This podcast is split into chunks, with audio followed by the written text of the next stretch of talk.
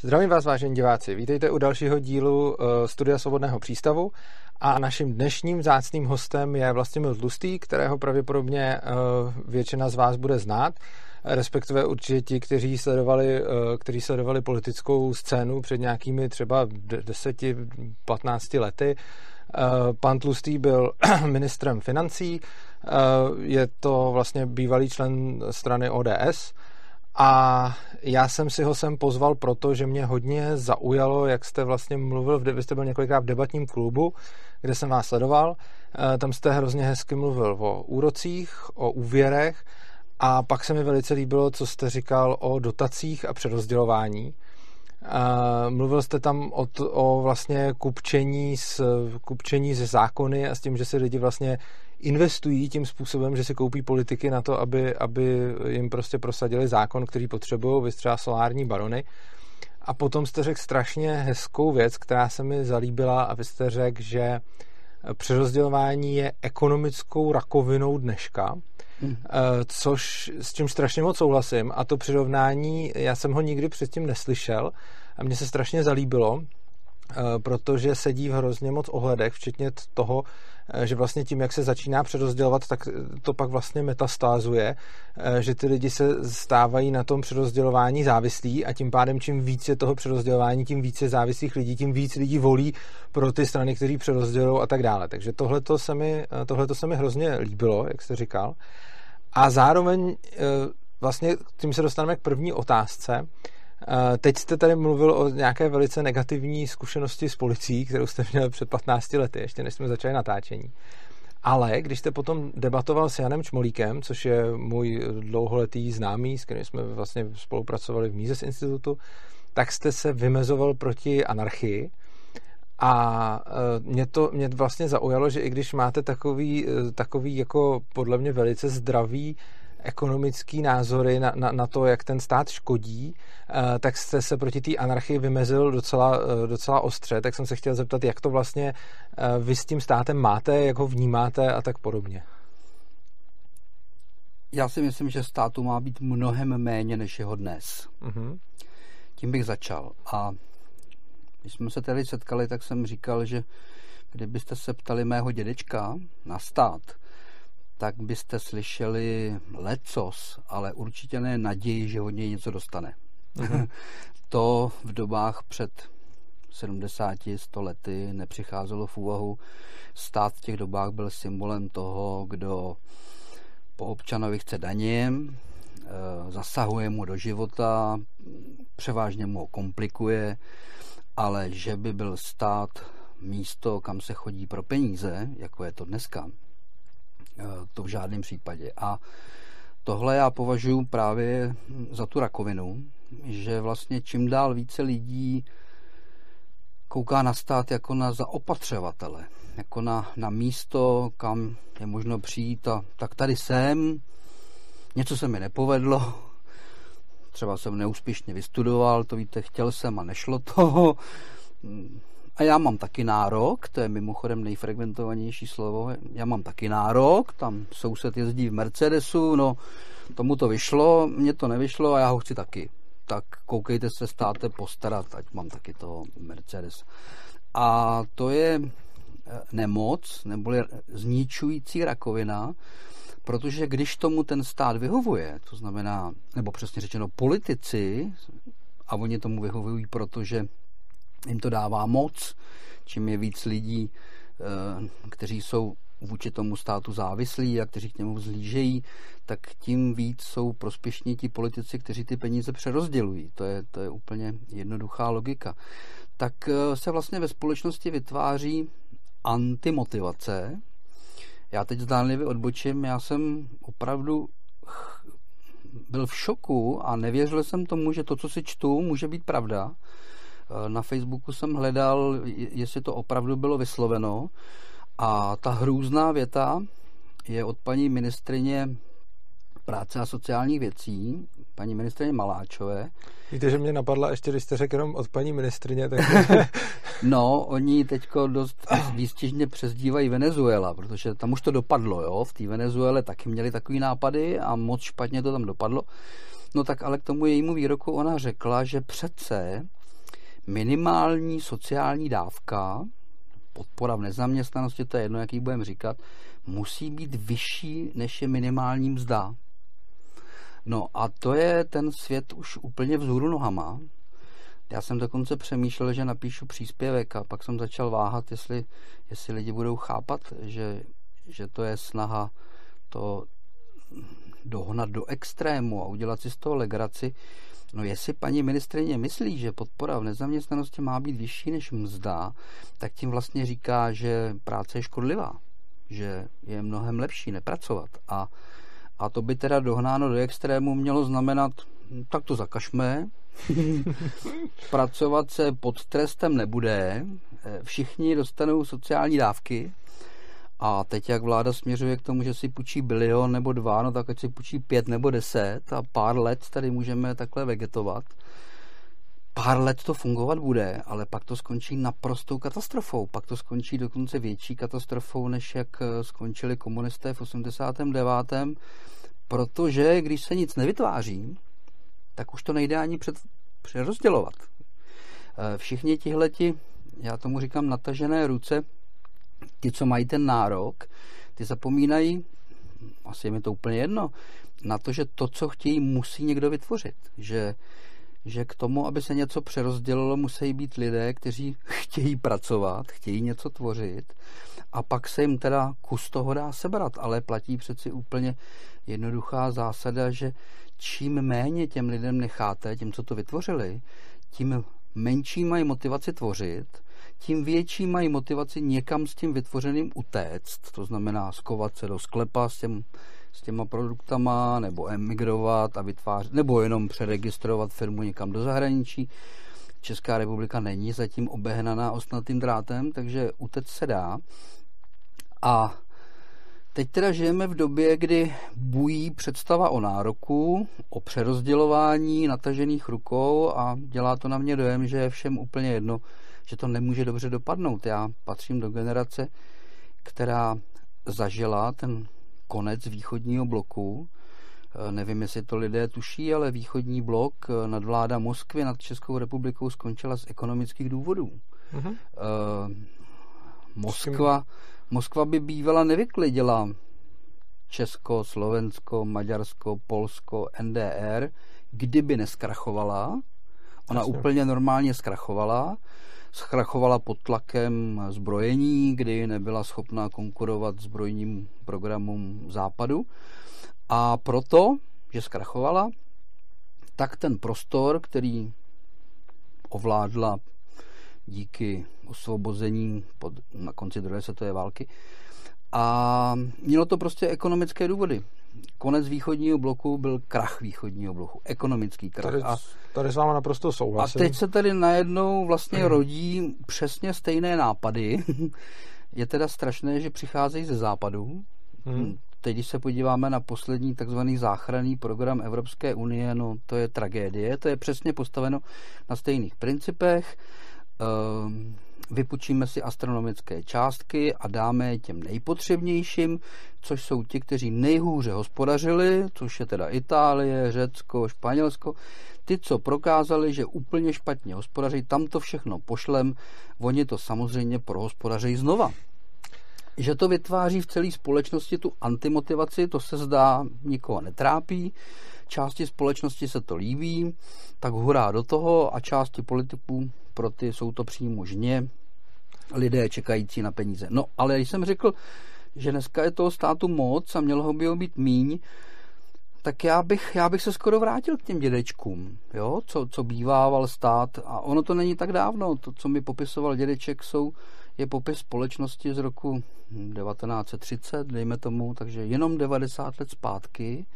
A tehdy byl stát mnohem, mnohem menší. Eh, vkládal se do, do mnohem méně věcí, eh, měl mnohem méně státních zaměstnanců, to je mimochodem příznak.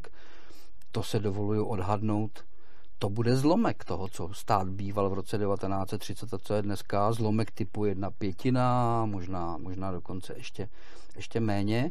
Tak k tomu bych směřoval, ale když jste se ptal na anarchii, já si pod pojmem anarchie představu, že ten stát není vůbec.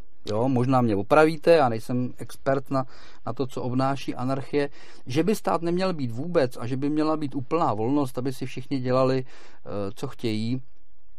Stát tohoto typu, teď v poslední době zaznamenávám, že lidé netuší, že mnohem, mnohem menší stát vměšující se do života lidí je třeba ve Spojených státech amerických. Kdy, kdy třeba to, že už dávno v Americe zjistili, že stát nemůže chránit občana, prostě protože ta Amerika je moc veliká, těch gaunerů tam bylo moc, eh, těch, co chtěli přijít k majetku kradením, nečestně, těch bylo tak moc, že vlastně právo držet zbraně, celý pojetí práva v Americe je úplně jiný než tady u nás v Evropě, protože na prvním místě tam zní věta, Stát to zajistit nemůže, milí občané, stát tě neochrání a proto se chraň sám. Proto si poříď zbraň, proto když někdo vleze přes tvůj plot, máš právo střílet, ne jako tady u nás, kdy je to jinak. Evropský stát tě ochrání, uh, nemáš právo zrovna, střílet. Zrovna tady k tomu, jako k americkému státu, já si t- myslím, že bohužel, t- jako souhlasím s tím, že tyhle ty ideály byly ty, na kterých to začalo. Bohužel si myslím, že v poslední době to zdaleka už eh, taková sláva není a myslím si, že, že se to tam zhoršuje. Jasně, že přibývá Zajme... úředníků. Eh, určitě, kdybychom porovnali stav amerických ozbrojených sil, teď myslím zejména policie, národní garda, tak jich taky byl zlomek. To jsem úplně nemyslel. Myslel jsem si třeba to, to s tou sebabranou a, a zbraněma, kde je to spochybňováno. je to spochybňováno a do značné míry už to les, kde je to. A navíc, teda zrovna v České republice si myslím, že máme dobrý zákony uh, z hlediska sebe, jako, ne, dobře, možná ne dobrý, ale ne tak špatný zákony ohledně sebeobrany a podobně. Jiná věc je, jak jsou ty zákony často uh, uchopovány uh, soudci a jak potom konkrétně ty případy dopadají.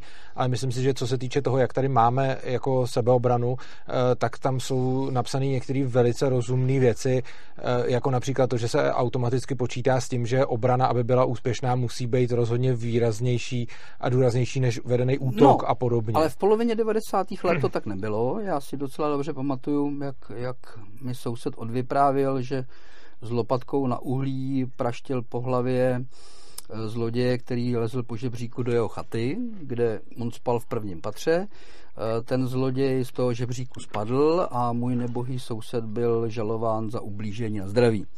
A eh, já jsem tehdy se pokoušel s kolegy tu formulaci upravit, právě aby v takovémto případě Jasně. nebyl žalovaný ten, co se bránil, ale aby, ten, byl, vlez, aby byl souzen a trestán ten, co vlezl po žebříku do cizí ložnice. Pochopitelně. A určitě s tím jako souhlasím. Každopádně uh, bych se vrátil uh, trošičku zpátky, jak jste mluvil o tom státu. Uh, já, já souhlasím s tím, že určitě menší stát je lepší než větší stát. Co se týče té tý anarchie, tak ano, tím myslím žádný stát, ale na rozdíl od spousty anarchistů, pokud anarchisty moc neznáte, tak si pod tím většinou představíte ty s těma zápalnýma lahvema, co vymlácují ty obchody, toho, ty výlohy toho mekáče, tak to, to k těmhle těm třeba já nepatřím. E, nevím, jestli jste někdy slyšel pojem anarchokapitalismus. E, Neslyšel, to jsou vlastně přiznávám. volnotržní anarchisti. To jsou anarchisti, kteří... To, to, to, to, jsem já, k tím se Pak se ale tím, tím přívlastkem a... anarchisti zbytečně poškozujete, protože kdybyste si říkali státní minimalisté, jo? My nejsme úplně státní minimalisté. Já jsem pro, já jsem pro to, aby i v, z hlediska práva a podobně byla, mohla být volnotržní konkurence ve, ve státu, ale to, to je teď vedlejší spíš, na co jsem se chtěl, na co jsem se chtěl zaměřit, bylo, eh, velice dobře říkáte, že ten stát byl menší a zvětšuje se a i jste naznačil v tom, jak jste mluvil ty důvody. Prostě eh, je čím dál tím víc závislých lidí na státu a ty volají politiky, který vyrábějí další lidi závislí na státu a ty zase budou o to víc volit politiky závislí na státu. Čili... Eh, Dokonce je to politický záměr. Ano, teď, teď, tak. teď přeci tady v České republice vidíte, že při řešení koronavirové krize je snaha co nejvíce zkomplikovat život živnostníkům, malým podnikatelům, ty takzvaný, jedu jsem k vám od, od známých, kteří mi říkali, že 90% podmínek pro, pro odpuštění, myslím, že platby sociálního pojištění sice splňují, ale je tam ta poslední podmínka, která se týká vývoje zaměstnanců v jejich firmě během třeba posledního roku nebo dvou a kvůli téhle podmínce oni nic nedostanou. A co já na to? A já jsem říkal, to je jednoduché, všechno je to skonstruováno tak, aby co nejvíc z vás umřelo. To je cíl dnešního státu, který je ovládán na, na jedné straně eh, komunistama, nebo možná reformníma komunistama, na druhé straně oligarchama a oni se shodují na tom, že mají být oligarchové a zaměstnanci závislí na tom státu. Že oligarchové mají být přicucnuti taky na tom státu a že vlastně obě dvě tyhle skupiny budou náramně spokojení a jediný, kdo jim to kazí, jsou ty nezávislí, ty uprostřed, ten takzvaný střední stav a proto je té dnešní situace naprosto cílevědomě využíváno k tomu, aby co nej, nejvíc těchto těch samostatných lidí bylo odstraněno, aby se z nich buď stali oligarchové, ale spíš zaměstnanci, nebo dokonce nezaměstnaní, protože konec konců nezaměstnaný je výborně závislý na státu a on je bude poslouchat a oni budou moct eh, ten stát vyvíjet směrem ke svému ideálu. Já si nejsem úplně jistý, jak moc je to uh, takhle jako evil plan a záměr a jak moc uh, je to méně záměr a spíš to, ale, ale souhlasím, že se to děje a že je to špatně. Já si jenom představuju, že některých je to plán, a u že to vědí to, a někteří netuší, čemu slouží. Ano, třeba když se podíváme, tak pan Babiš, tam si myslím, že to bude plán a u paní Maláčový si myslím, že neví, čemu slouží, bych tak typnul. Ale to je takový můj, můj je názor. Je to dost pravděpodobné, že takhle to bude. Každopádně to, to, čemu, to, k čemu se právě chci dostat je, když se na tomhle všem vlastně shodujeme, tak by mě zajímalo, jakým způsobem byste eh, tomuhle, tomu chtěl zabránit. Jde o to, že důvod, proč já jsem anarchistou, anarchokapitalistou a proč tomu státu vůbec nevěřím, je ten, že já si nemyslím, že by demokratický stát, a myslím si, že to je, vidíme všude na světě, by mohl odolávat tomuhle tlaku. Já si myslím, že je inherentní vlastnost demokratického státu, když máte liberální demokracii, to, co dneska vidíme kolem, eh, kolem a kolem, takže její vlastnost, která je prostě do toho zabudovaná, je, že bude směřovat k socialismu přesně proto, že se bude dít tohle. A vzhledem k tomu, že se to děje... k diktatuře pod hlavičkou socialismu, ano. asi. A asi. A teď, když vidíme, že se to vlastně děje všude, kdyby, kdyby třeba jsme se podívali na polovinu těch demokracií a ona by směřovala jinam, ale vlastně, když se podíváme úplně všude, tak třeba Švýcarsko trochu pomaleji, Spojené státy, no teď už taky docela rychle, ale vlastně když se podíváme na celou Evropu, tak všechny ty státy směřují jedním směrem a to tím, který jste popsal. A já se právě obávám... Já jenom doplním, ale tím pádem ke krachu. Ano, ano, souhlasím. Mo- možná, tak. že jo. až až za 30 let, jo, to, to neumíme odhadnout, tak dlouhá bude ta perioda.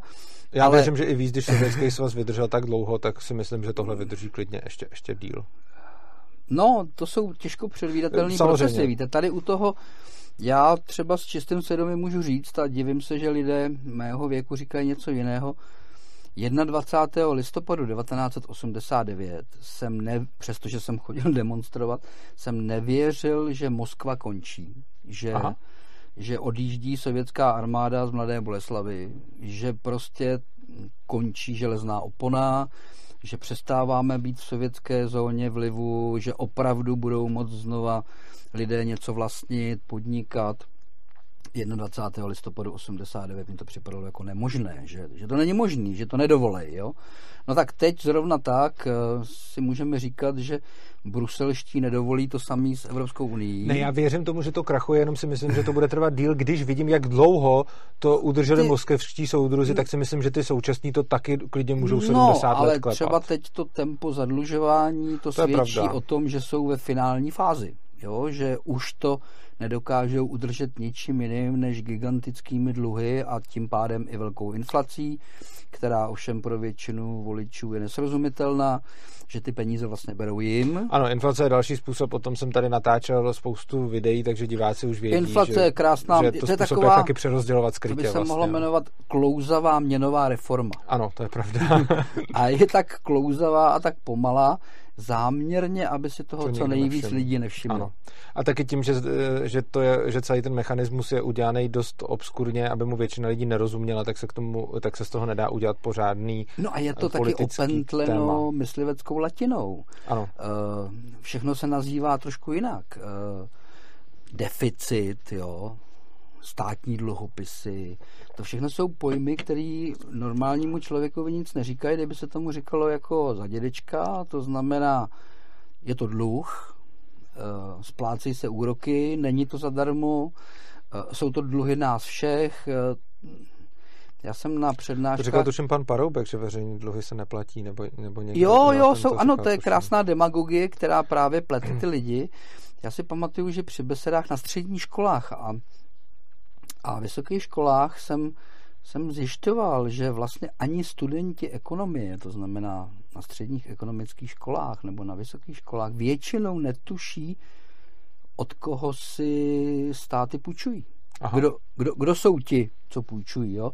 Nejčastější naprosto chybná odpověď je, že národní banky mimochodem teď začínají. Teď na, bohužel, teď to, už ono je dobře, že se nepůjčovali od národních no, bank. Dřív teď, si nepůjčovali, no, no. teď už si půjčují už od národních bank. Což je mimochodem obrovský průser. Což není mě. nic jiného než čisté tištění peněz, ano. protože vlastně takzvaná Národní banka nebo e- emitující banka ty peníze, co dává do oběhu, až ať už tím, že je tiskne nebo je prostě jenom uvolňuje v, ve světě počítačů, tak je vlastně rovnou ty nově natištěné peníze dává k dispozici států. Teď byla vymyšlená metoda, že jim je dává přes komerční banky, to znamená, jako si ty dluhopisy jo, kupují komerční. půjčkama, no, no, tak. Ale pak od těch komerčních banky vykupuje Národní to, banka, ano. takže se jedná o přímý dotišťování peněz. Spíš. Eh, já jsem zaregistroval na poslední besedě, tohle všechno je nesrozumitelný, ale srozumitelný je, když řeknete paní Nováková, kde myslíte, že se ty natištěné peníze projevují už teď? No květák stojí stovku, víte? Protože když je těch peněz hodně, tak ceny zboží musí letět nahoru, protože toho zboží je pořád stejně.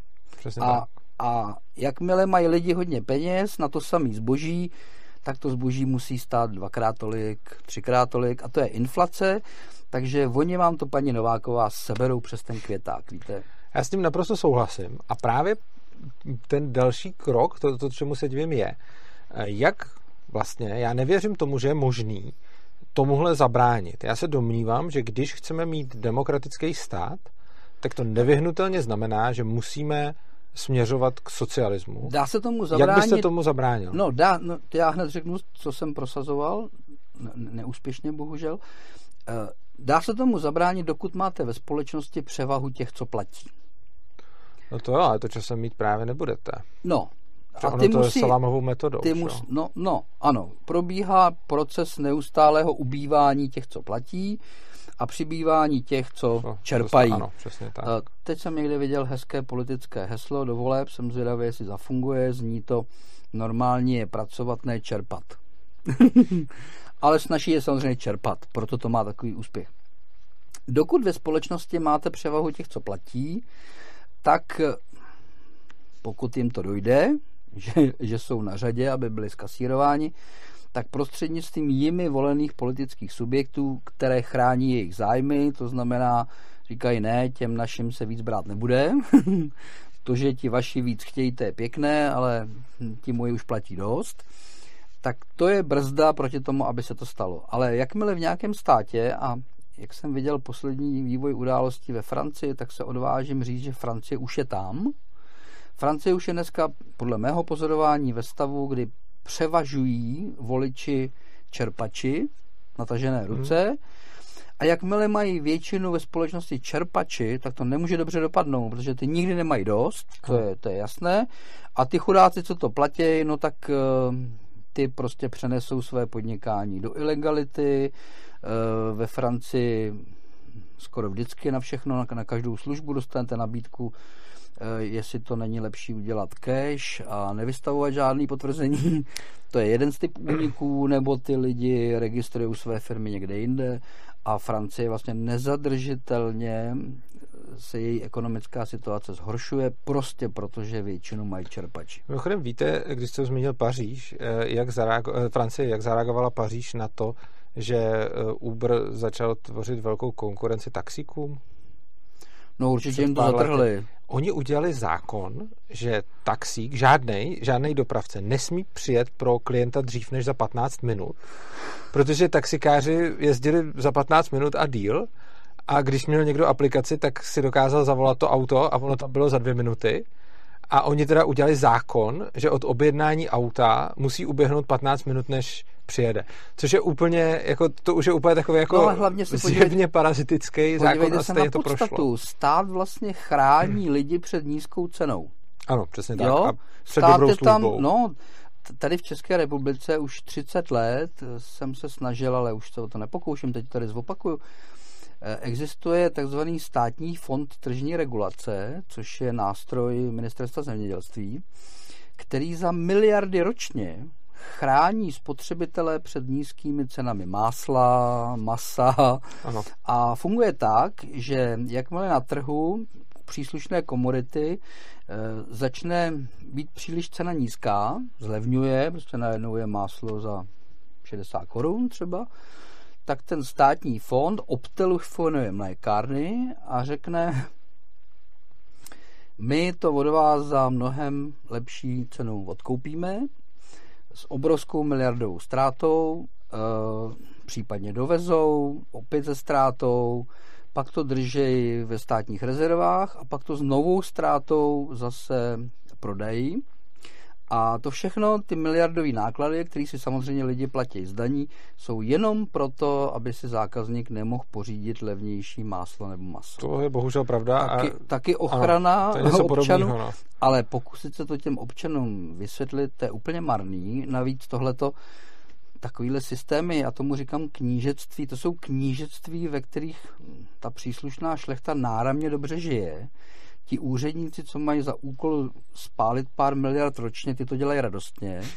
Uh, ty podniky, které na tom bohatnou, ty to dělají ještě radostněji. A, a nebohý občan si to platí a když se mu to pokusíte vysvětlit, tak vůbec nechápe, že by něco takového mohlo existovat. A to funguje celých, celých 30 let.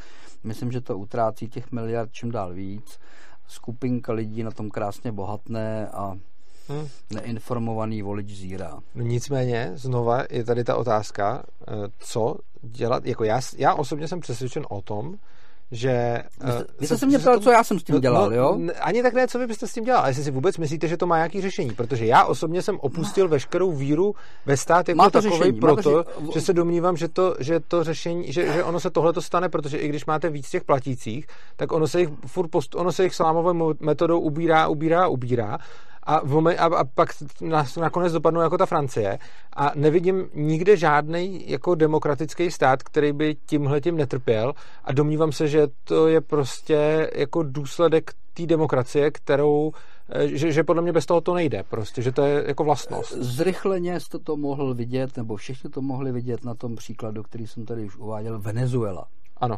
Ve Venezuele také uvěřili lidé tomu, že že se dá rychle přijít k penězům tím, že jiným sebereme. Eh, vyhrála tam eh, politika velkého přerozdělování, znárodňování, zabavování majetku. Měl to obrovskou podporu, ten pan prezident, nebudu ho jmenovat, je to podle mě zločinec, tak ten to tam nabídl Venezuelanům, oni to jásavě přijali, několik let to fungovalo a teď můžete vidět eh, prázdné obchody, no, eh, obrovskou obrovský útěk do sousedních zemí, eh, hraniční kontroly, no prostě... Zakázali tam fronty mimochodem. Je to, je to tam. Protože se stály fronty na zboží, tak jsou zakázaný a když se stojí moc velká fronta, tak to rozženou. Určitě to dopadlo přídělovým systémem. Zkrátka dobře, nadšené obyvatelstvo si řeklo o bídu, tak jí má. A když se ptáte, jak, jak tyhle nápady končí, všechny končí stejně. Končí ekonomickým krachem. Hmm, já Jenom to někdy dlouho trvá, ano. to je pravda. Jestli paní Venezuela tady v Čechách bude chodit s nápadama typu více peněz za nepráci než za práci, tak nastartuje přesně stejné procesy a konec je jasný. Zkrachuje to. Ano, to si taky myslím. Jestli to potom vydrží pět let nebo 50, to já neumím odhadnout. Jo? Tak to, nějak souhlas. Eh, na začátku ti lidoví vůdci, jako byl ten prezident ve Venezuele, jsou národní hrdinové, pak jsou z nich zločinci, pak jsou souzeni, ale to ztracený čas té společnosti to už ji stejně nikdo nevrátí. A já, já bych uvedl příklad, s čím já jsem konkrétně přišel.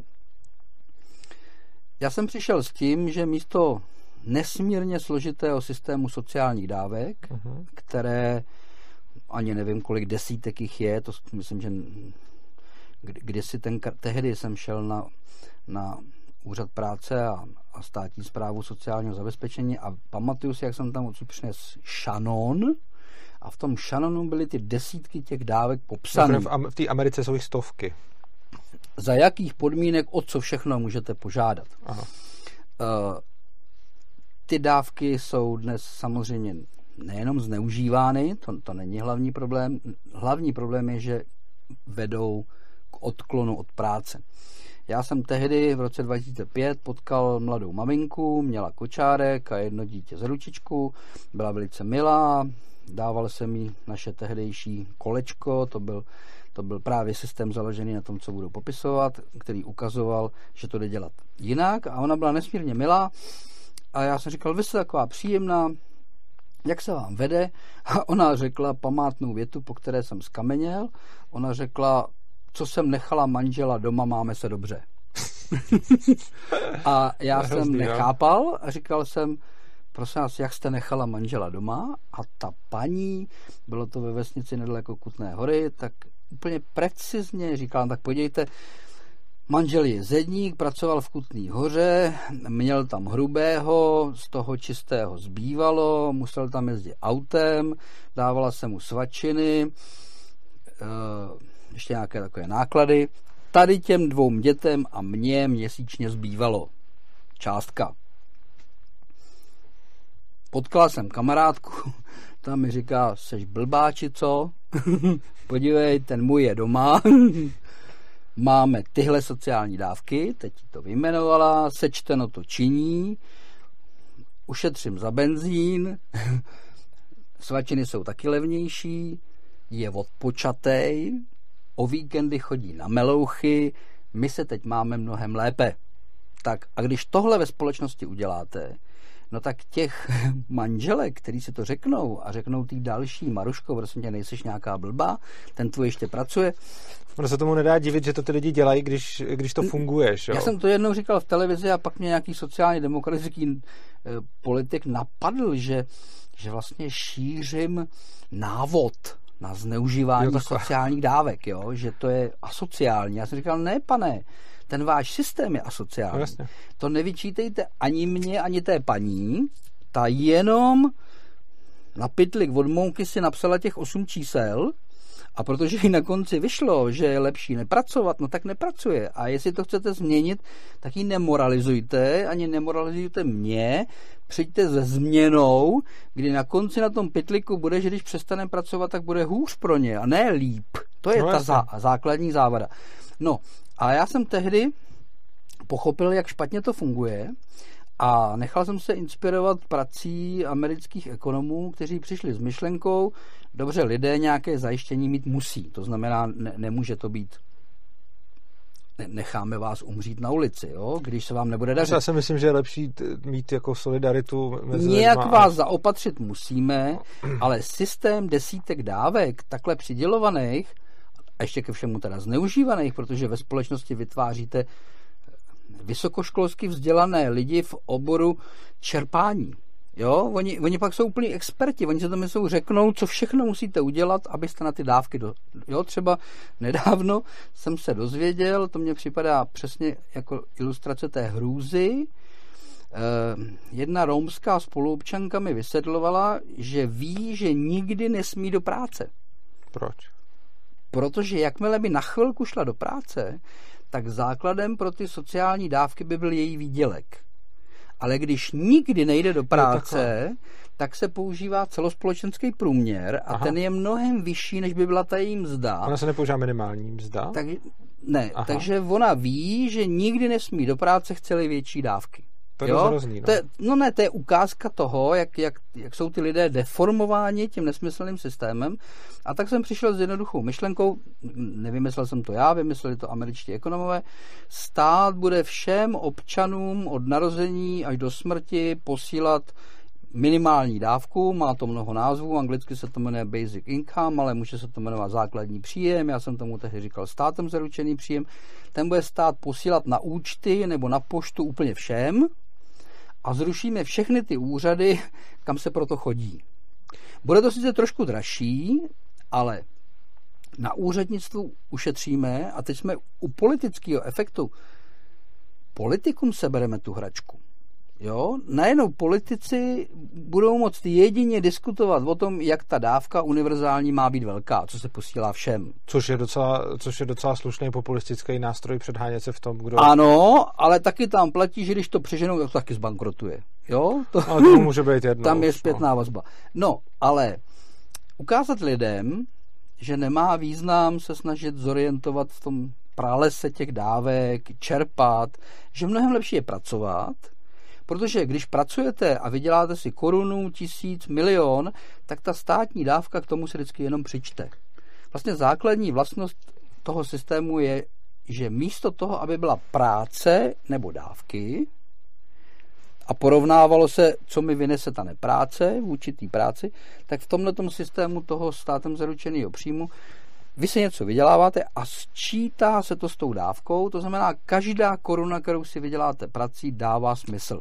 Já souhlasím jo. s tím, že to je méně demotivující od práce než eh, špatně nastavené dávky. Ano. To, co se mně osobně na tom nelíbí, je, že potom vlastně všichni jsou na tom státu do nějaký míry závislí a eh, děsí mě to, když vidíme to, jak se mění potom eh, myšlení lidí, kdy ty, kdo budou ještě pamatovat, že to fungovalo bez toho, tomu budou ještě věřit a vidíme to u spousty zákazů, které vždycky přijdou. Ono to fungovalo dlouhý léta bez toho, potom přijde nějaký zákaz a už vyrostou nové generace, který už mají pocit, že to jinak nejde, že bez toho to nefunguje a že ten stát vlastně, ta... uh, že, že ho potřebujou a tady to, to vlastně, já sama i souhlasím v té v motivační složce a ani mi nepřijde základní příjem jako, ani mi základní příjem ne, nepřijde jako ekonomicky devastující, ale přijde mi morálně a společensky devastující. To, co vy uvádíte, byl hlavní argument, proč ve Švýcarsku, kde bylo celonárodní referendum o tomhle systému, to by pro lidi, kteří si teď zrovna říkají, že tady popisují nějakou pitomost.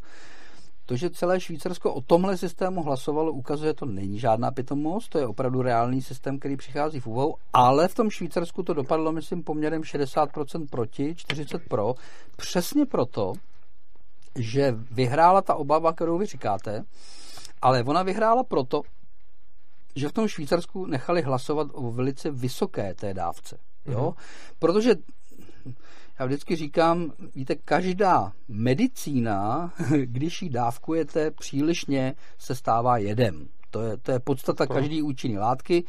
Když nějakou účinnou látkou léčíte nějakou nemoc, tak ono to funguje, ale jakmile tu dávku přeženete, tak to taky funguje, ale ničí to ten organismus, dokonce ho to může zabít. A s tou univerzální dávkou nebo s tím základním příjmem je to přesně stejné.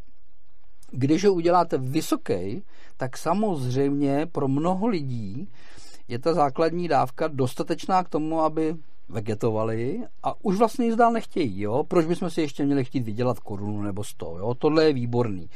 A v tom, v tom Švýcarsku navrhli částku, snad si to vzpomenu dobře, myslím, že to bylo kolem 3 tisíc švýcarských franků a 2800 nebo tak nějak, ale když se to přepočítali i na tamní platy, kdy eh, teď nevím, přes 4 tisíce je tam, myslím, průměrný plat. Prostě ta dávka byla tak vysoká. Že to bylo tři čtvrtě průměrný mzdy. Třeba, teda, třeba. A pak máte naprostou pravdu, že vyhrává ta obava, že už to přestane být motivující a, a, a zase to nebude motivovat, jo tak jako příliš velké ty individuální dávky taky nemotivují, no tak příliš veliká tahle univerzální dávka taky nemotivuje.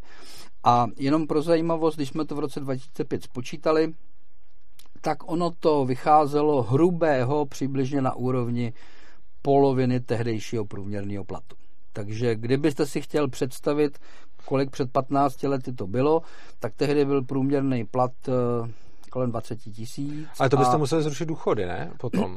to jsou dvě alternativy. Můžete nechat současný důchodový systém a vyplácet tu dávku jenom do odchodu do důchodu, anebo, to jsme taky tak uvažovali, eh, můžete ji mít jako náhradu starobního důchodu, ale pak to samozřejmě musíte udělat plynulé, to znamená, nemůžete stávajícímu šedesátníkovi říct, že eh, za čtyři roky začne dostávat základní příjem a má si našetřit. Jo. My jsme to tenkrát měli uděláno tak, že já už si to nepamatuju přesně, ale myslím, že lidé do 30 let plný přechod na ten systém toho základního příjmu, lidé od 30 do 65 plynulá kombinace zeslabování toho stávajícího systému a zesilování toho nového. čím jste mladší, tak tím víc toho nového, čím jste starší, tím víc toho původního a samozřejmě pro lidi důchodového věku zachování přesně těch důchodů tak, jak je měli. Jo? To, to tehdy bylo takhle navrženo. Takže ano, eh, může to i demotivovat, když je to příliš vysoké. To je, to je popravdě řečeno zás, jediná vážná výhrada, kterou já uznávám, jinak výhrad k tomu je spoustu, zleva i zprava, ale tahle výhrada, že kdyby se to přepálilo a udělala ta dávka příliš veliká, že to začne tu společnost poškozovat, ta je pravdivá. Já mám teda tu výhradu hlavně tu morální, kde vlastně vy jste mluvil o tom, jak to viděli vaši, jak to viděl váš dědeček a jak to viděla ta generace předtím, že vlastně stát nám nic nedává.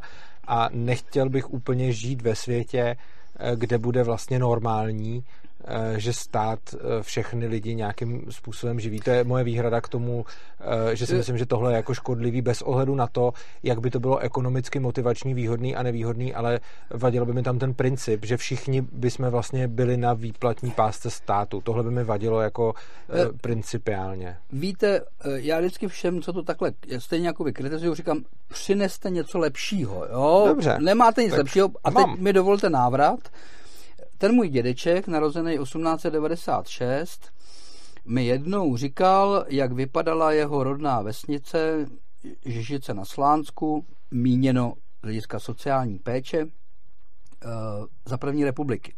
Myslím, že jsme tak někdy v roce 1930, ale to je přibližné. Tak jak vypadalo sociální zabezpečení? Tak eh, žádné státní sociální dávky neexistovaly. Tím to začíná. Na té vesnici byla takzvaná pastouška, to znamená dům vlastněný obcí, kam všichni, kteří se dostali do jakýchkoliv potíží, zemřel živitel rodiny, zůstala vdova se sirotkama, nebo zůstali sirotkové i bez vdovy. Prostě jakmile v té vesnici se někdo dostal do existenčních problémů, že neměl na živobytí, bydlel v obecním domě neboli tehdy pastoušce. Zajímavá věc, v té době existovalo to, co myslím do dneška existuje v Číně, říká se tomu domovské právo. A domovské právo znamená, že za opatření od obce máte jenom v té obci, kde jste se narodil a kde jste získal to domovské právo. To znamená, když se ten člověk někam odstěhoval, tak buď ho tam přijali, také tam získal domovské právo a pak tam byl pod ochranou této péče, anebo nezískal a neměl na to nárok. Domovské právo, pastouška a dohoda sedláků v těch Žižicích každý den jednotlivé statky nosili jídlo do toho obecního zaopatření. A Tohle mi třeba sympatičtější než základní příjem. No jo, ale k tomu se nedá vrátit. Zkuste, zkuste navrhnout, že se dneska vrátíme v systému sociálního zabezpečení do roku 1930, to je naprostá utopie, že bychom se vrátili k tomu systému, jak ho popisoval Dědeček, to je úplně vyloučený, prostě eh, posunulo se to všechno k té ruce státu, která zachraňuje občana a já jsem dospěl k závěru, že modifikovat to k lepšímu lze tím systémem toho státem zaručeného příjmu. Vy říkáte, že se vám to moc nelíbí a já na to říkám, zkuste přijít s něčím lepším. Návrat do roku Dobře. 30 nejde. Já vám ukážu teda, já, přicház, já bych si dovolil přijít s něčím lepším. Jsem s tím. Uh, víte co, já vám tady mám tohle, to vám daruje a můžete si to přečíst, je to kniha, kterou jsem napsal. A mimo jiné je tam i kapitola sociálního systému a tak dále, která řeší, Aha. která řeší tohle. Ale, takže to máte, to máte a jako řekněte mi jenom stejný. zásady, jak se to teda dělá v tomhle uh, Stát v tom nehraje roli a hraje tam roli pouze dobrovolnost uh, a pouze takže jenom rodina, rodina já, já jsem od dědečka obec, zapomněl vyjmenovat. Ale dobrovolná samozřejmě.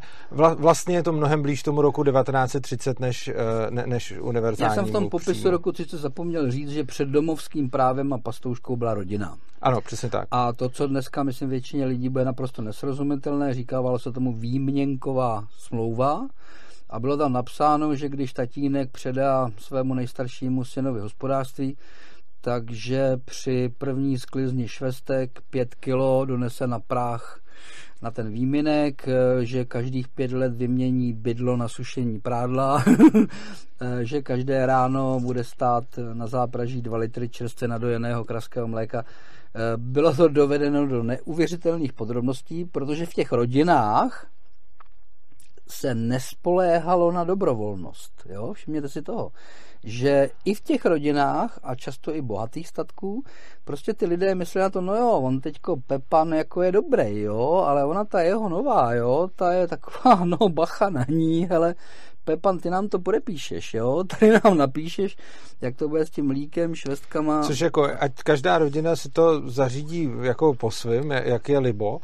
A když někdo na rodinu nechce spoléhat, tak taky, taky samozřejmě nemusí ale myslím si právě, že, eh, že by nikdo neměl být nucen eh, se starat o někoho za předpokladu, že se o něj starat nechce. Čili tohle V poslední to... době velice často, když jsem nejenom oslovován, ale i si čtu, že bych udělal dobře, kdybych poslal peníze na tohle a ještě na tohle. A, a to já i třeba posílám, jo, ale, tak... ale to si vybírám sám, na co chci posílat. No, tak peníze. já právě chci říct, já si přeci chci posílat tam, kam já chci. No jo? přesně. No, ale uh, jsem vysloveně naštván z toho, že stát zdaní čím dál víc posílá za mě.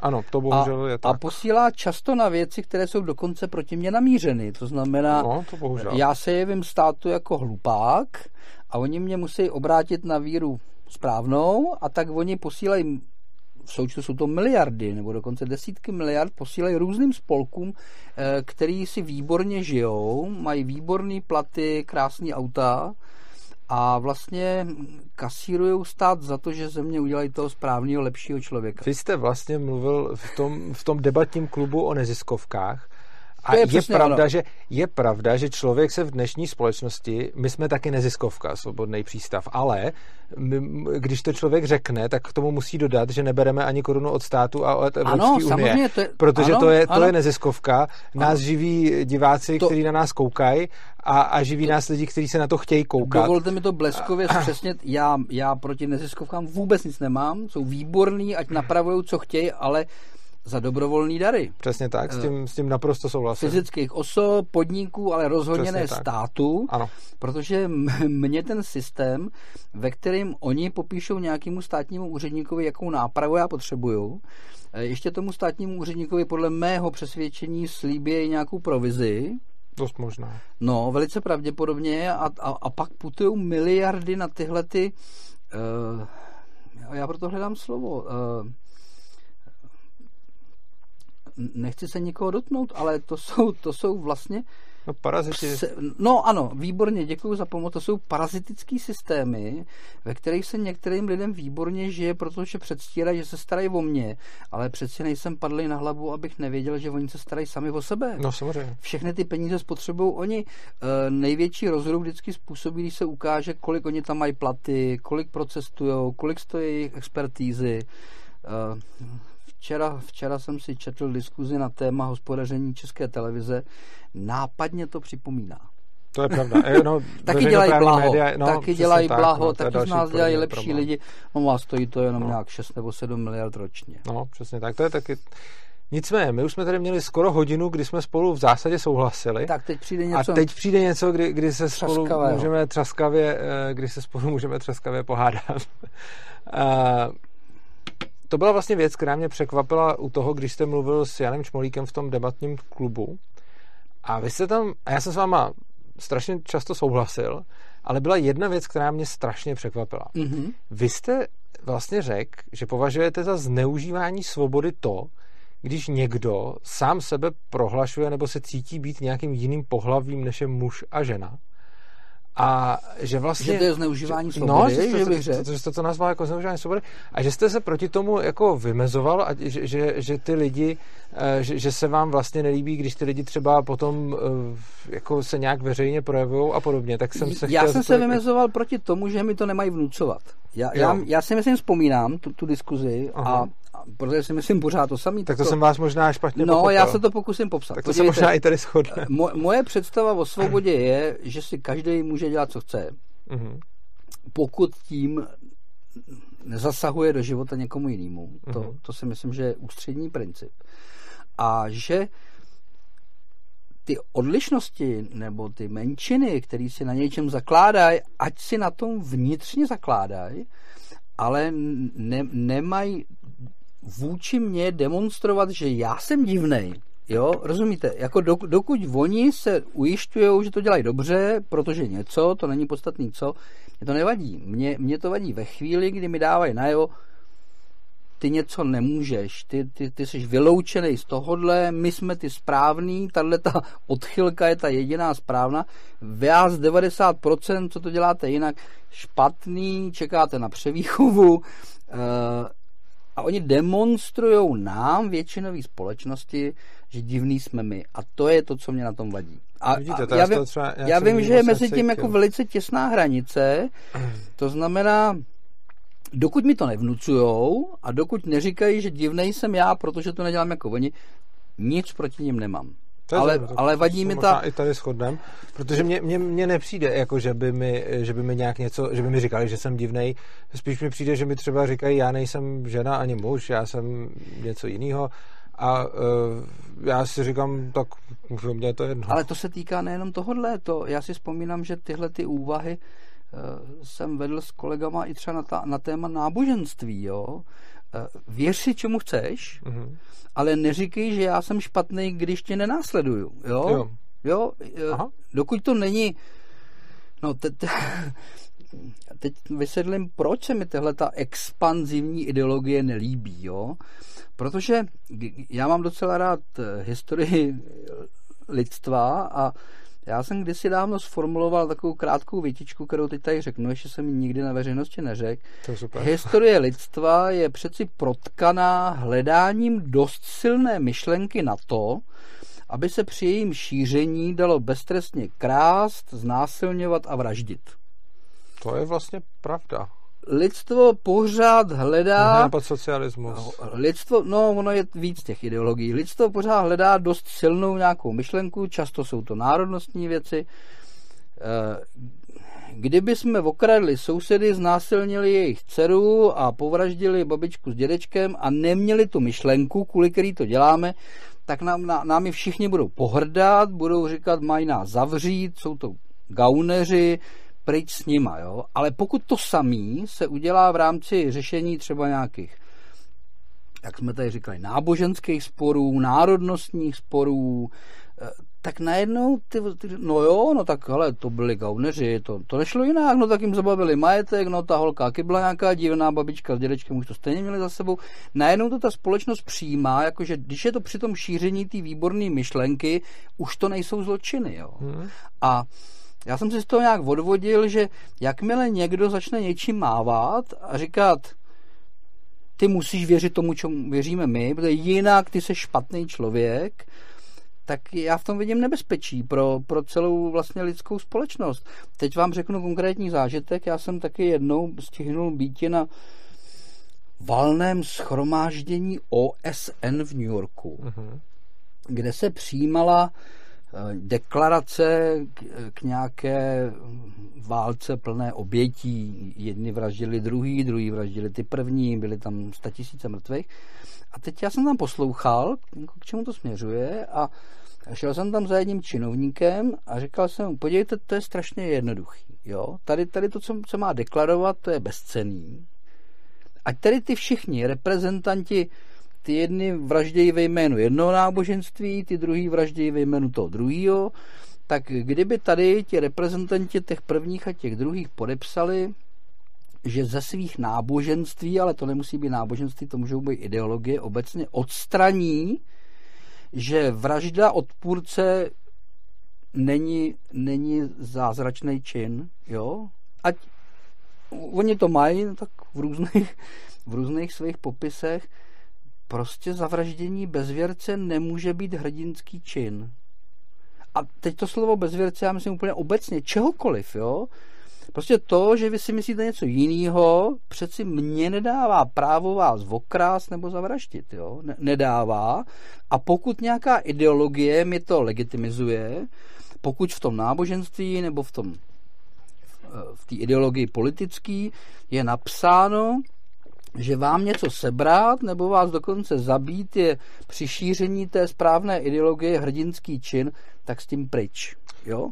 To, to, jste mě, to jste mě vůbec tady tím celým hrozně milé překvapil, protože já jsem právě z té z té diskuze, kterou jsem s váma poslouchal, vyrozuměl něco, něco jiného. Takže, jsem, takže nakonec se vlastně shodujeme i, nakonec se tady shodujeme i v tomhle tématu. Já bych k tomu dodal, eh, to, co jste řekl teď tu myšlenku poprvé o té eh, vlastně o, o té ideji, která omlouvá ty eh, která omlouvá ty, ta zvěrstva, tak to je vlastně taky, to je taky pravda.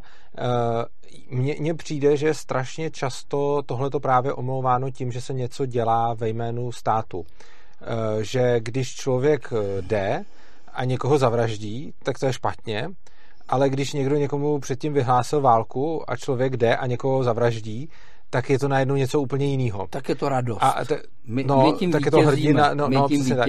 A tohle je, je vlastně, že, že vlastně tam ani, jako jednak jsou to samozřejmě, jak jste správně řekli, ty náboženství a podobně, ale myslím si, že vůbec tohleto uh, už dělají státy v tom, jak vychovávají svoje uh, děti ve vlastně v centralizovaném školství, uh, který vlastně probíhá tím způsobem, že uh, se rovnou učí k vlastenectví a, a, a tak dále, čímž pádem potom, když ten stát rozkáže, teď se teda půjde někam vraždit, no a tak to je, je to najednou v pořádku. Být, být hrdý Čech nebo hrdý někdo, hrdý věřící v něco, to všechno já jo. beru jako to je výborný, akorát to nesmí pokračovat tím, že protože jsem na něco hrdý, tak mám právo někomu něco sebrat nebo Souhlas. ho praštit po hlavě. To je ta dělící S tím čára. naprosto souhlasím, plus u tý, v případě toho vlastenectví mi vadí, že je to vyučováno ve školách a že, že školy jsou k tomuhle směru zaměřeny, protože mi to přijde na stejný úrovni, jako kdyby ty školy právě vyučovaly ty náboženství a podobně, že vlastně máme nějaký centrální... Víc by to měly dělat rodiny, jo? To, to je asi další princip. No, že, že si myslím, nepo... že by si každá rodina měla rozhodnout jo. o tom, k čemu vlastně chce svoje děti vést, místo toho, aby, byl, aby bylo nějaké ministerstvo školství, no, který jim všem určí, že teda můžou být hrdí na co chtějí, plus ještě eh, musí být vlastenci a musí být hrdí na tohle a tamhle. Já jako miluju to místo, kde žiju, náš jazyk a podobně, ale na druhou stranu nemám rád to, když někdo se to musí ve škole jako si k tomu povinně vytvářet vlastně eh, pozitivní vztah, když třeba ta rodina to takhle nemá. Tak to jsme se nakonec docela i shodli. No, tyjo, tak to, to je, to je pěkný. tak zkuste ještě něco traskavého. tyjo, já už traskavého. Tohle to vlastně byla jediná traskavá věc, kterou když jsem vás, eh, kterou když jsem vás tam poslouchal, možná traskavý, na čem bychom se mohli neschodnout, to už vyloženě teď vyhledávám, eh, když jste právě říkal, že eh, ty lidi, co mají třeba, já nevím, jsou jinýho pohlaví než muž a žena, nebo jsou, prostě se tak nazývají, vy jste říkal, že to tak není, já, já to ani neřeším, eh, prostě ať si každý to dělá, jak chce. A tak jste právě říkal, že to v pohodě, dokud uh, v tom nevychovávají děti. No, já si třeba myslím, já, že je v pohodě, aby já, i v tom já vychovávali tom, děti. Já vám na tom ukážu přesně tu hranici, jak se ji mm-hmm. pokouším popsat. Dobře. Tak dokud mi ta menšina ne, neříká, že nemáme říkat tatínkovi tatínek a maminka, ale že kvůli ním, protože oni to tak vidějí a je jich těch 10%, máme říkat rodič 1 a rodič 2, tak to je přesně ta expanze, proti který protestuju, protože jo. neříkej, říkejte si to vy doma. Jo, a oni si to můžou vy říkat. Si to jo, říkejte, tak, to máme, tak i na to máme stejný názor. Ale jo ale proč má ve státním dotazníku být nahraženo slovo tatínek a maminka slovem rodič jedna a rodič dva? Tak já to... si třeba vůbec nemyslím, že by měl být nějaký státní dotazník, který by no, vůbec... No, tak ale jsou někde nějaký dotazníky. Uh, já si prostě myslím, že ta menšina nemá agresivně expandovat se svýma představama a tomu zbytku té společnosti, která je ještě ke všemu většinová, to vnucovat a ta tomu nemá ustupovat, jo? Že oni si to tak přejou, to ještě chápu, ale, ale proč ta většinová společnost je tak zblázněná, že odsouhlasí, nebudeme říkat maminku a tatínku, ale rodiči jedna a dva. A to máte to... z nějakého konkrétní, protože vy jste rodiče jedna a dva zmiňoval i tehdy, to máte nějaký konkrétní dotazník na mysli nebo nějaký konkrétní případ, protože já teď nevím. Já mám takový dojem, že někde v nějakém zahraničí už to tak je. Já teď vám jo. nejsem schopen říct, mm-hmm. kde to zavedli, ale připadá mi to zcestné a, mm-hmm. a připadá mi důležité říkat no, lidem neblbněte, tohle to ne, jo? jo. Do oni doma pokud, můžou. Ať se to doma, jo, no tak to, doma tak to můžou. i tak doma i na tom můžou, se shodneme, ať se doma ale dělají, co chtějí. Já teď jak to říct, neotravujte s tím nás ostatní. Mě to třeba tak, mě to třeba neotravuje, ale taky bych nechtěl, aby mi to někdo vnucoval. Přičemž u, u státního dotazníku mě primárně teda vůbec vadí existence toho dotazníku, protože... Vzhledem k no, Já se vůbec necítím, že by mě měl stát se ptát na nějaký věci, vys prostě sčítání lidu, nebo, nebo do, jako co je státu do toho Eh, co moji rodiče, nebo kdo je tatínek a maminka, tak tam mám jako eh, odpor vůči Vaší tomu obavě z dohledu státu no. zcela rozumím. Lidi si vůbec nevšímají, že když někam jedou 50 km, tak je sejme 50 kamer. No to je taky další problém. Všude no. jsou identifikováni jo. nejenom poznávací značky, tváře, kohokoliv, kdykoliv vysledujou, s kým jste Nemluvím tam byl, o tom e-shopu na dálniční známky, no, co byl teď před nějakou dobou ještě nám vemte peníze, aby i každá platba se dala identifikovat od koho, komu, no strašný, strašný. To je mimochodem další věc, který se obávám eh, zrušení hotovosti, což je něco, o čem se, o čem se mluví, aby teda Všechno byly to směřuje všechny transakce za ucho. No, přesně tak. Ta, to zrušení hotovosti je jediný pozitivum, nevím, jaký vy na tohle to máte názor, jediný pozitivum, který já na tom nacházím, je, že by případně byly nahrazeny kryptoměnama potom. Ale já k tomu přesně budu rozvíjet to, co jsem zatím říkal. Mm-hmm. Dobrý mladá generace radostně přikládá karty, výborný, přikládejte je tam. Ale kdyby v téhle zemi žil jeden stařeček, a to jsem já, který chce platit jako moje babička a dědeček Masarykama, tak mi je prosím nás vytiskněte, jo.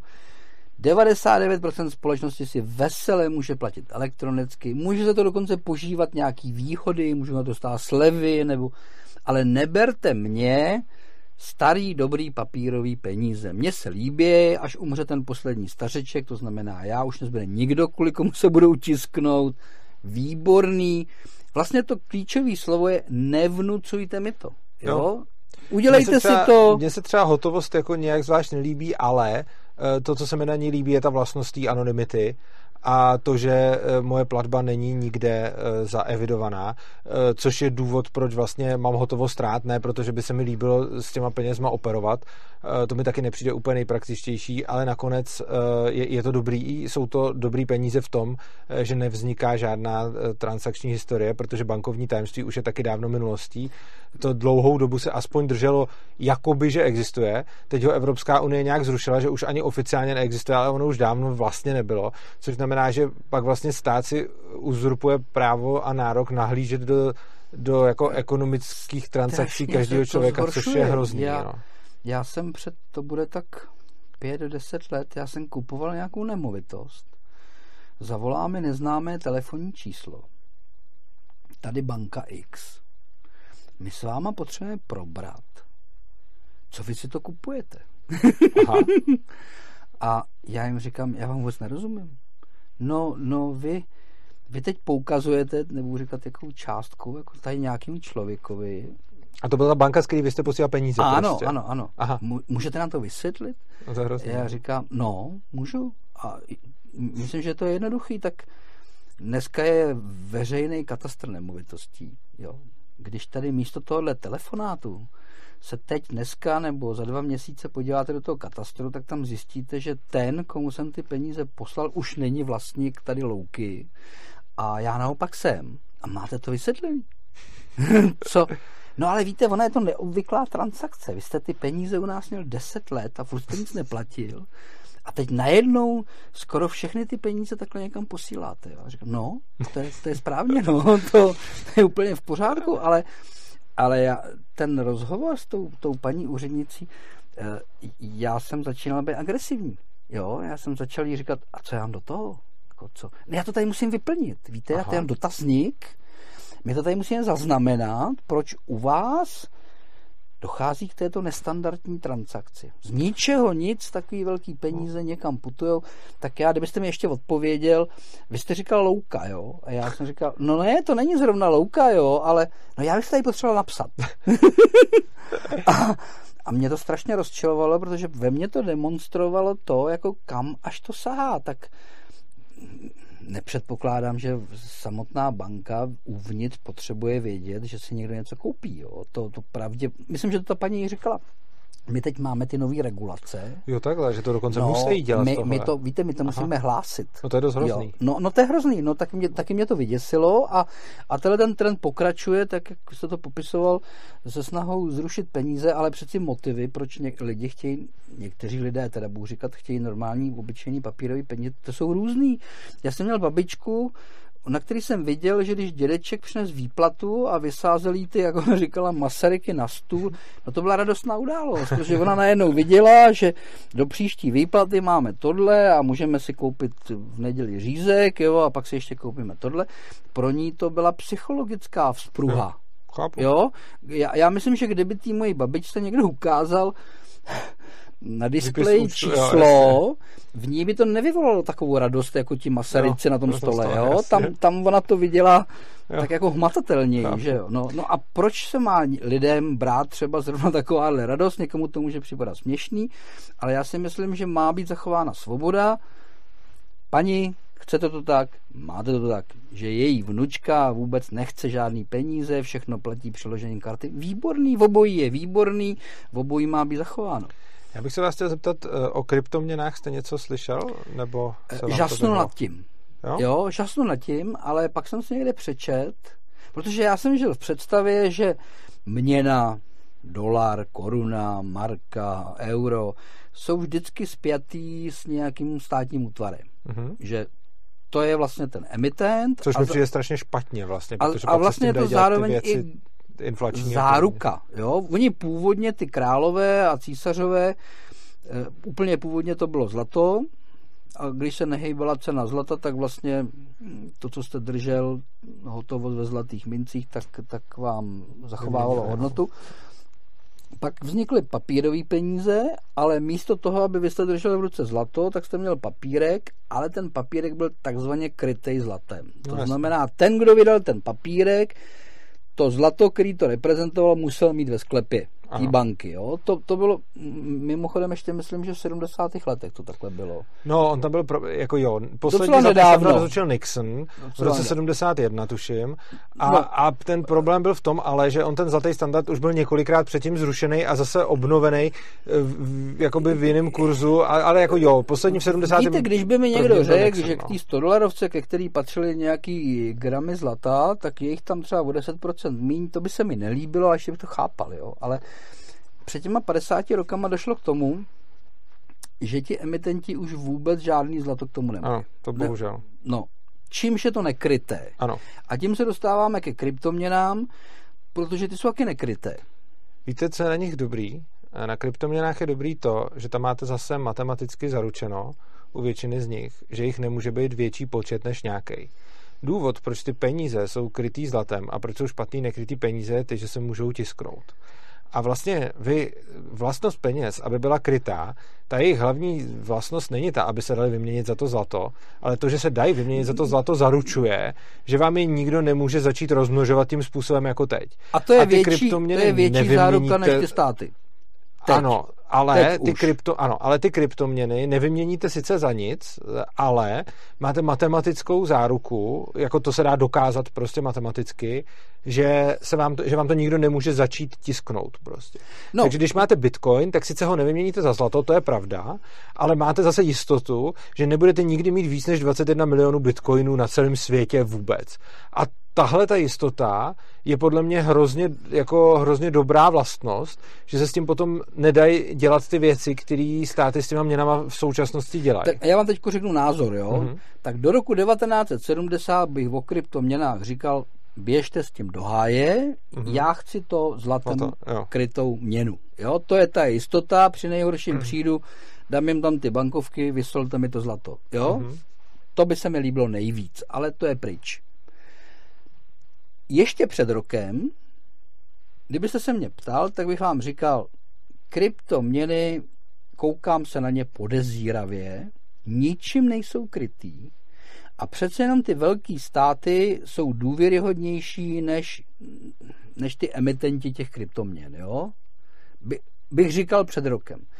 Teď, když jsem si přečet, že Evropská banka, Česká národní banka tisknou v kvantech neuvěřitelných peníze znehodnocují všem lidem všechny jejich úspory, zvyšují ceny, dělají inflaci, tak dneska, teda před tím rokem bych říkal, jsou mi podezřelí, ale dneska už vám říkám, ty státy se chovají tak strašně, tak strašně, vytváří z těch měn tak, nesp- tak nezaručený hodnoty, že ty kryptoměny v žádném případě nejsou horší. Nevím, jestli bych dneska říkal, že jsou lepší, to nevím, ale za ten rok se ta situace změnila. Před rokem bych říkal, dolar je lepší než bitcoin, dneska už to neříkám. Mi děláte dneska radost skoro každým tématem, který otevřeme. Ještě bych vám k tomu možná dodal uh, poslední věc, když už k tomu máte takhle, takhle pozitivní vztah. Uh, ten, kdo vytvořil Bitcoin, uh, není nadále jeho, on ho nekontroluje už.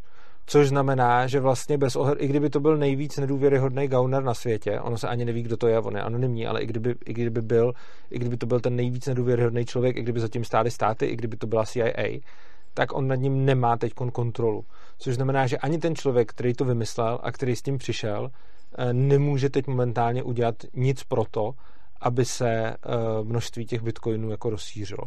Což znamená, že tím, jak jsou ty, tím, jak jsou ty měny vlastně decentralizované a jsou, jsou vyřešený jako techno, po technologické stránce, tak uh, je, jako ten vůbec základ toho je, že je to jako trustless, že nemusíte důvěřovat tomu emitentovi, protože máte nějaký open source kód, na který se můžete podívat a vidíte a můžete si to prostě matematicky jako dokázat, eh, že, že je to jako bezpečný, což znamená, že tohle je, já jsem nikdy nedůvěřoval těm lidem, co to emitujou, by tím stejně důvěřuji víc než státům, protože já důvěřuji skoro každému víc než státům, ale uh, rozhodně matematice důvěřuji víc než mm-hmm. emitentům i státům dohromady. Tak asi to, co teď povídáme, je docela komplikovaný, ale jeden závěr z toho je, docela logicky jsme vysedlili, proč letí cena zlata vzhůru. Ano, přesně tak. Dobrá, tak já bych to tímhle tím asi uzavřel. To byla, to byla moc příjemná debata, to jste mě velice překvapil, že jsme dokonce ani neměli žádný, žádnou část třaskavou. Já děkuji všem divákům uh, za pozornost. Eh, zároveň vás prosím, abyste naše video šířili, protože věřím, že tyhle ty myšlenky, které tady zazněly, jsou určitě něco, co eh, bude lidi zajímat. A hlavně si myslím, že by to mělo být zejména v současné době eh, šířeno, protože si myslím, že to, co o čem jsme tady bavili, je, je opravdu velký, je to řada velkých problémů, který, na který se zadělává a, a na který můžeme velice, velice šeredně doplatit. Takže video šiřte, lajkujte ho, komentujte, ať se, ať se dostane k co nejvíce lidem. A ti z vás, kterým se naše tvorba líbí a kteří nás chtějí podpořit, tak uh, nám můžete najít dole eh, pod videem v komentáři bitcoinovou, litecoinovou adresu a uh, bankovní spojení, kam nám můžete poslat peníze a těm, kterým se líbí tvorba svobodného přístavu celkově, eh, tak budeme nejradši, pokud se stanete naše, našimi pravidelnými podporovateli, protože nebereme žádné peníze od státu, ani od Evropské unie, ani od nikoho, kdo nám je nechce dobrovolně platit, což znamená, že spoleháme na vaše příspěvky, takže pokud nás, pokud nás chcete podpořit, tak je to adresa opristavu.urza.cz, na který se dozvíte všechny podrobnosti. Tak já vám moc děkuji za pozornost, eh, mějte se krásně a uživejte si života. Taky děkuju. Naschledanou.